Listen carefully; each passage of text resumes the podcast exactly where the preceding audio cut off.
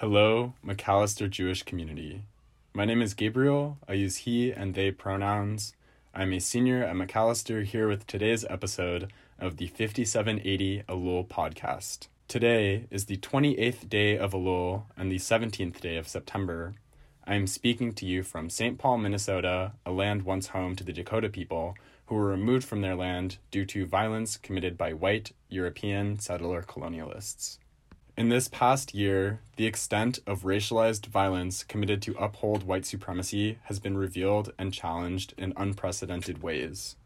This year has made me evaluate my whiteness and the ways in which I contribute to systemic oppression.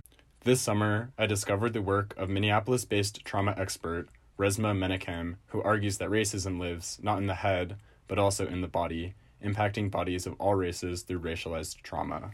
In his book, Minichem offers somatic healing methods rooted in embodied practices and mindfulness. I have thought a lot about the trauma I carry in regard to my Jewish and white identities. As Jewish people, we grapple with the trauma of our ancestors.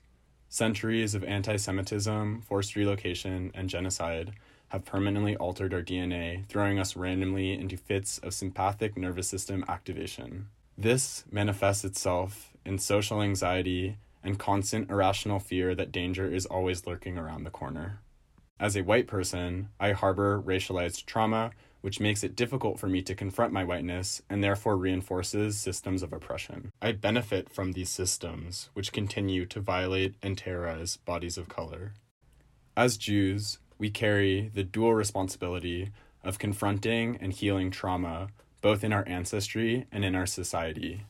Our practice both mandates and guides us to seek social justice, or tikkun olam. As the month of Elul draws to a close, we are faced with the unique opportunity to receive forgiveness and healing.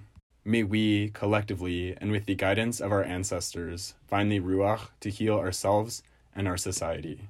Black Lives Matter, Chag Sameach, and thank you.